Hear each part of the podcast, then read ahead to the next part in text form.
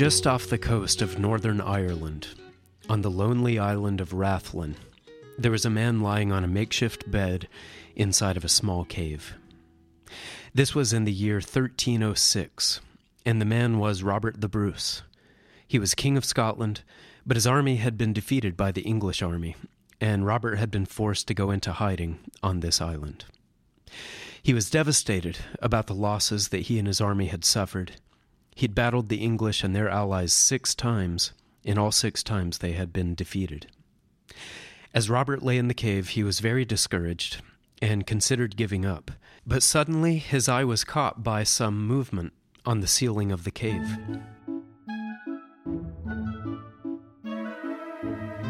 It was a spider. The creature was hanging by a silky thread of webbing from one part of the rocks, and it was trying to swing itself over to a nearby protrusion of rock so that it could attach its thread there and spin a web. Robert watched the spider try to swing itself over, but it failed. And then it tried a second time, and failed again. It tried a third time, and then a fourth, and then a fifth, and a sixth, and each time the swing came up a little bit short, and the spider couldn't connect its thread to that other part of the rock. Robert thought to himself, I've fought against England 6 times and failed each time. This spider has failed to land its swing 6 times. But if it succeeds on the 7th, I'll get out of this cave and try to lead Scotland to victory once again. Well, the spider swung itself with all its strength, and on that 7th attempt, it succeeded. Robert the Bruce was inspired. He sat up, he cast off his despair, and he soon called his army back together. They went to war against the English once again for Scotland's independence, and after a few years of fighting, at the Battle of Bannockburn in 1314, Robert's forces defeated the English in a landmark of Scottish history. There is some debate about whether the spider part of that story is history or just legend, but in either case, it gives us a chance to consider what people can learn from insects and arachnids, and to realize how worthwhile it can be for us to take notice of these tiny creatures, as Robert the Bruce apparently did.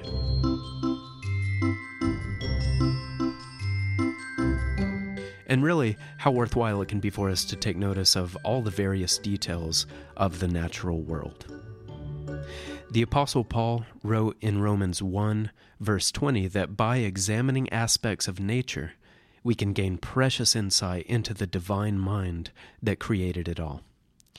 So on this episode of The Sun Also Rises, here on KPCG FM, we will take a look at some buzzing, winged, armored, and leggy aspects of the natural world.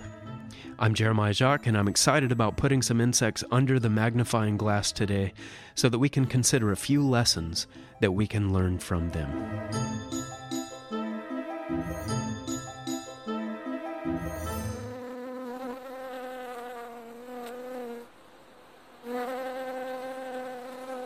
The life of a queen bee begins just like those of the other 30,000 bees in her hive.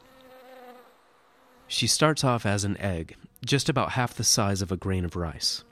The egg is laid inside a cell of honeycomb, and 3 days later she hatches from the egg as a tiny white legless larva. She is exactly like all the other bees at this phase.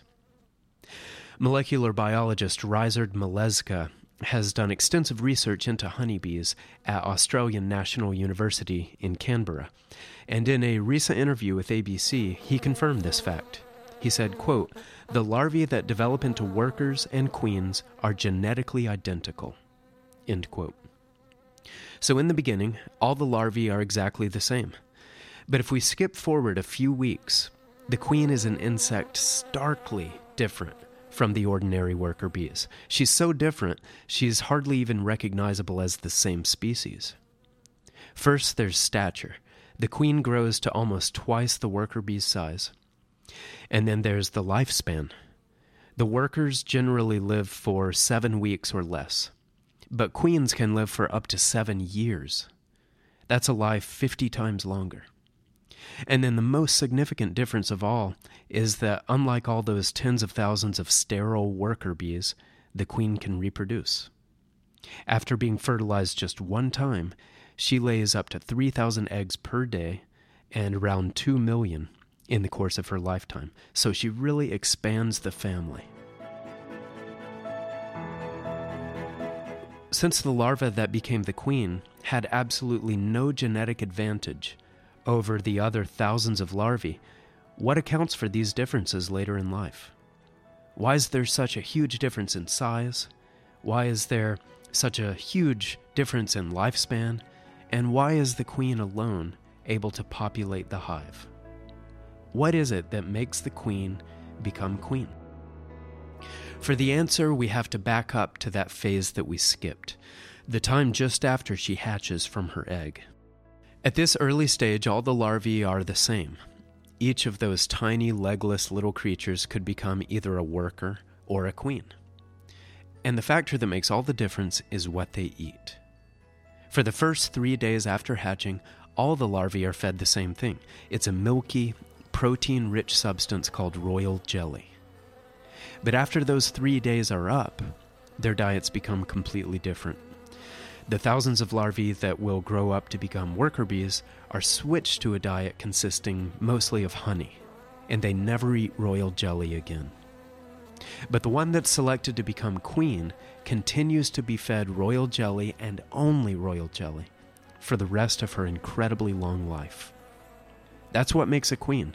The sole factor that elevates her to that position of majestic royalty is her diet of royal jelly instead of the usual diet of honey. Knowing God's intention to use the details of physical creation to deepen our spiritual understanding, as the Apostle Paul wrote about there in Romans 1:20, we can be sure that there are some spiritual parallels to draw from this. This royal jelly phenomenon actually contains some fascinating parallels to the way God converts human beings into spiritual royalty. The central lesson is this: if a person is to become a royal member of God's family, he or she must live on a daily diet of God's royal truth.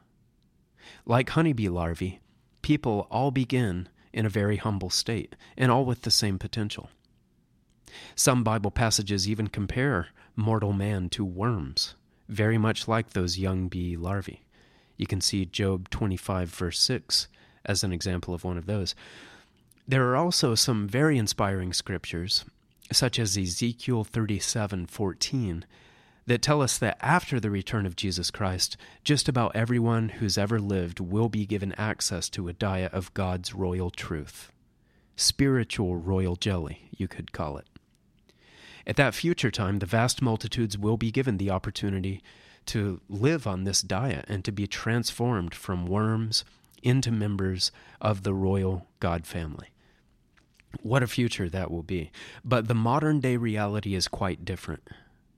Genesis chapter 3 shows that after the rebellion of Adam and Eve, God cut off mankind as a whole from accessing the tree of life. That's somewhat analogous to the way the vast majority of those squiggly little bee larvae are cut off from accessing royal jelly. But the Bible shows that God does select and call a few people at this early phase in his plan to already begin eating a continuous diet of what you could call spiritual royal jelly. John 15, verse 19 talks about this, and also Matthew 13, 10 through 11. And those few may eat from the tree of life now, and live even now on what Deuteronomy 8:3 calls every word that proceeds out of the mouth of the Eternal. In John 6, Jesus Christ referred to himself as the bread of life. We can liken his teachings and his truth to spiritual royal jelly. Only those who consume it in an attitude of humility and live on it and understand it with God's miraculous help can become his royal kings and queens. Acts 17:11 even says that those who search the scriptures daily and receive the word with all readiness of mind, in other words, the people who eagerly eat God's spiritual royal jelly every day, it says that they're more noble than those who are not serious about personal Bible study. This is a beautiful parallel to the way eating royal jelly turns an ordinary bee larva into a more noble royal queen.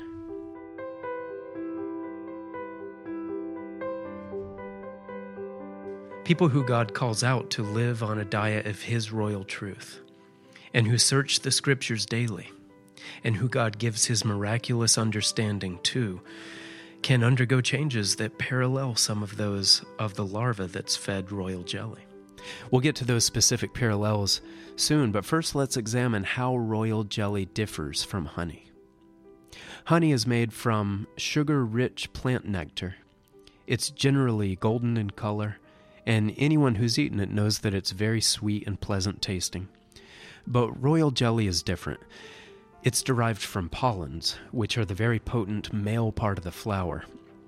After worker bees eat those pollens, they react with some of their glands and are then secreted from the tops of their heads in the form of royal jelly.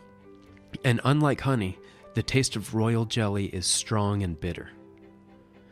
So I think that the parallel here is that the education, the literature, and especially the entertainment of this world, it's all generally sweet to the taste. It's quite easy to consume it day in and day out. And this honey of life is what most people live on in terms of what they feed their minds. But God's word, on the other hand, His teachings and His truth are not immediately sweet to the human senses.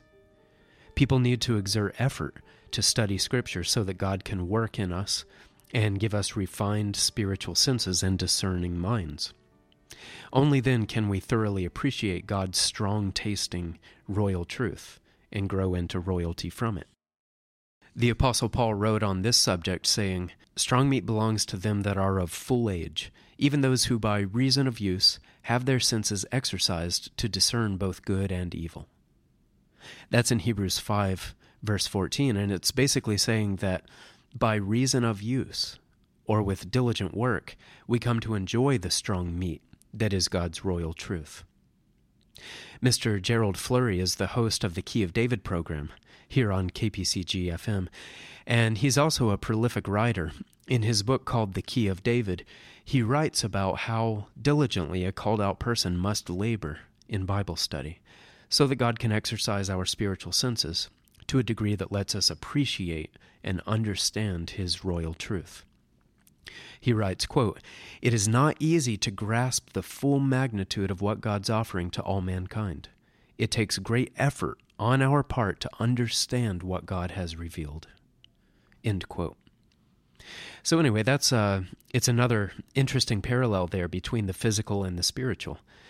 And a moment ago we mentioned that living on a diet of royal jelly makes a queen bee grow to about twice the size of the ordinary worker bees. And another fascinating parallel is that if people consume a diet of God's royal truth, it can similarly boost the size of our capacity for true wisdom and understanding, but actually to far more than twice the usual size. In Psalm 119, the psalmist says, "I have more understanding than all my teachers. I understand more than the ancients." Why did the writer of this psalm have such a capacity for understanding? Well, in verse 99, he says, "For God's testimonies are my meditation." So the psalmist who wrote that was consuming and digesting God's royal diet every day, and the result was astounding growth in the capacity of his wisdom and understanding. When a bee eats royal jelly, it grows to twice the size of the normal bees.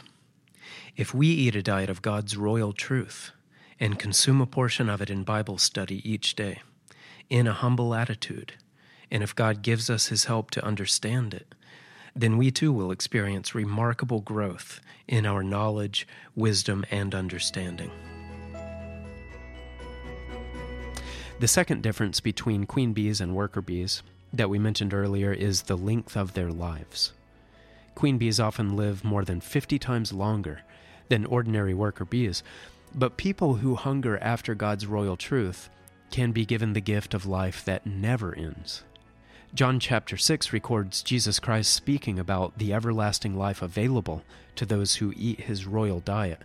In verse 27, He says, "Labor not for the meat which perishes, but for that meat which endures unto everlasting life, which the Son of Man shall give unto you.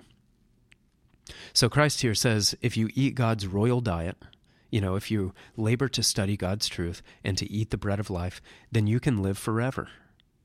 When it comes to lifespans, what a difference this makes. For queen bees, it's the difference between living 7 weeks and living 7 years, but for people, it's the difference between living 7 decades or for eternity. The last parallel that I'll mention here is about the queen bee's reproductive ability. This feature of the queen is more significant than her large size or her longer lifespan, and that's because the queen is the only bee in the hive. That hive of thousands and thousands, she's the only one who is able to bring new babies into the family. The spiritual parallel here is found in Isaiah 56:5, which says the people who respond to God's call to eat his royal diet at this early phase in his plan will have a name better than sons and daughters. What is this name and position that's higher than that of sons and daughters? It's the name mothers.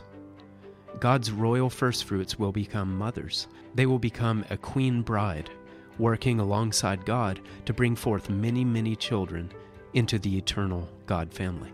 The number of spiritual children will be actually far more than the 2 million offspring that those queen bees can bring into their hives. Looking at honeybees and the way queens come about should inspire us and motivate us to continue eating the royal bread of life. It should help us to be committed to studying our Bibles daily in the right attitude of humility, so that God can reveal his truth to us. It should motivate us to eat that precious truth daily, so that we can grow into spiritual royalty. This is The Sun Also Rises, here on KPCG FM. Today we're putting some insects under the magnifying glass, just to see what life lessons we can learn from them. We'll be back in just a moment.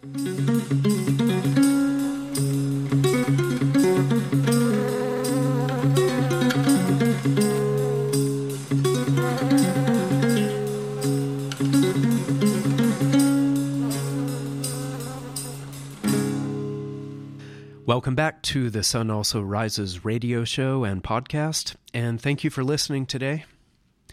To be a human being can be humbling. For someone enduring a health trial or the natural deterioration in the winter years of life, this is especially easy to see. But even people in the prime of life have to sleep 1/3 of their lives away. We have to eat. We make mistakes. We forget so much. We're confined to this one little planet. And on top of that, we all know that we will die. So there are plenty of reasons to feel lowly as human beings, but we don't have to be discouraged about it. Regardless of the state of our physical bodies, we can be greatly inspired knowing that we don't have to remain this way. In his physical creation, God gives us numerous examples of life that begins lowly and unimpressive, but it ends up transformed into something really majestic. And one of the most dazzling examples is the insect that you hear fluttering in the background here. That's the monarch butterfly. That sound was recorded in Angangueo, Mexico, by a blogger named Cat Allen. There were so many monarchs gathered there that the sound of their fluttering wings was clearly audible. But when a monarch first comes into being, it doesn't have wings. It's not just a smaller, scaled-down version of the adult. Instead, it starts out as a creature drastically different. It starts off as a worm. More specifically, as a tiny worm-like caterpillar larva. The larva stays on the plant where he was hatched, and he is essentially stuck. He can crawl around the plant slowly, but his world is very tiny. He can't really see anything or go anywhere. He's confined. The caterpillar's main job during this lowly 2-week phase is to become fat, so he eats the leaves of the milkweed plant almost nonstop. By the end of those 2 weeks, he will have increased his body weight not by 3 times, not even by 300 times, but by 3,000 times. He's 3,000 times heavier than when he hatched 2 weeks earlier. Before the caterpillar can undergo its drastic transformation and its rebirth, it has to have this period of steady growth. This is analogous to part of the conversion process of a Christian. A person has to grow and work toward becoming perfect, as Christ said in Matthew 5:48, before he can undergo the momentous transformation. So people have to be growing, adding to our spiritual weight, just like these caterpillars. After 2 weeks of eating as much as possible, the larva will have grown into a caterpillar around 2 inches long. And he then attaches himself to a twig, molts his outer skin, and makes kind of a shell around himself called a chrysalis. Inside the chrysalis, the creature enters a state of inactivity. There's no eating, no growing. He just sleeps deeply. In 1 Corinthians 15, 35 and 36, the Apostle Paul writes, quote, "Someone may ask, how are the dead raised? With what kind of body will they come? How foolish! What you sow does not come to life unless it dies." That's from the New International Version, and the Bible says that all men die, which you can read in Hebrews 9:27. But Scripture also often calls death sleep. In the big picture, from God's point of view, a human being's death could be compared to that caterpillar going into its chrysalis and entering a state of temporary inactivity or sleep. For the caterpillar, that state of inactivity doesn't last long. After about 12 days inside the chrysalis, the creature emerges, and it looks nothing like the lowly, unimpressive-looking caterpillar that it once was. It emerges from that chrysalis transformed into one of nature's most beautiful and capable insects. It's not confined to a little plant anymore. Now it can gracefully fly. The monarch butterfly is actually on the really exclusive list of creatures capable of making transatlantic crossings. They can fly for thousands of miles. Occasionally, they even make it all the way to New Zealand or Australia from North America. In our physical bodies, we're greatly limited. We sometimes struggle through days, weeks, and months, just barely eking out a living. We're weak, and we battle fatigue and illness, and it's very humbling, but there is a time in the future when the majority of people will undergo a momentous metamorphosis, from lowly physical beings to radiant, incorruptible spiritual beings. Paul also wrote about this, continuing on in 1 Corinthians 15. He said, quote, "So also is the resurrection of the dead. It is sown in corruption, it is raised in incorruption. It's sown in dishonor, it's raised in glory. It's sown in weakness, it's raised in power.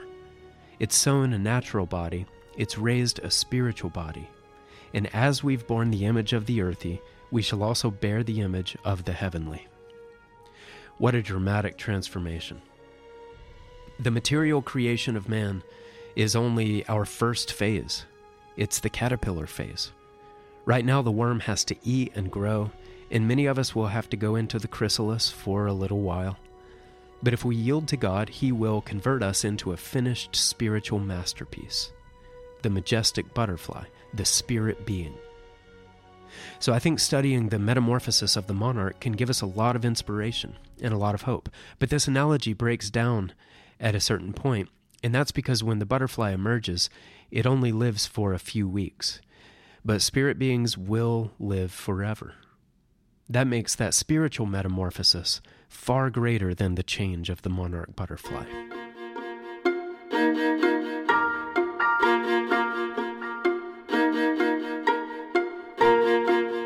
Go to the ant, consider her ways. That's what Proverbs chapter 6 tells people to do. This is one case where the Bible specifically tells us to examine a certain insect in order to draw life lessons from that part of God's creation. And the passage there in Proverbs 6 is mostly about encouraging people to emulate the work ethic of ants and to be industrious, even if you're not being supervised. But there's something else about ants that is also worth considering, which we'll talk about for this final short segment. And that is the way ant colonies have memories that their individual ants don't have. Biologist Deborah Gordon specializes in ants, and she wrote about this in December. She wrote, quote, "A redwood ant colony remembers its trail system leading to the same trees year after year, although no single ant remembers it. In the forests of Europe, during the long winter, the ants huddle together under the snow. When the ants emerge in the spring, an older ant goes out with a younger one along the older ant's habitual trail. The older ant dies, and the younger ant adopts that trail as its own, thus leading the colony to remember or reproduce the previous year's trails." And then she writes, quote, "Past events can alter the behavior of both individual ants and ant colonies." Dr. Gordon's article on this topic is really interesting and detailed, and you can find a link to that in our show notes on SoundCloud. And I think it is worth going to the ant and considering this, because the Bible has quite a lot to say about the importance of passing valuable knowledge on to the next generation.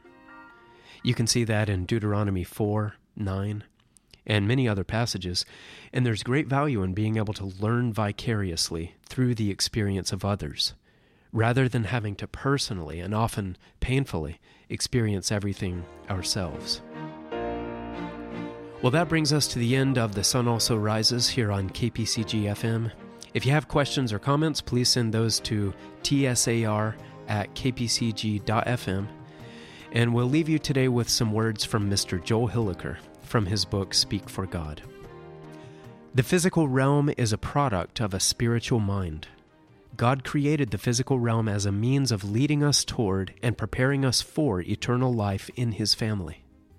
Thus, we exist in a kind of lab, a gigantic classroom packed with specific elements that illuminate spiritual truth and the mind that originated everything, intended to point human beings toward God. Every detail of it ultimately serves this purpose."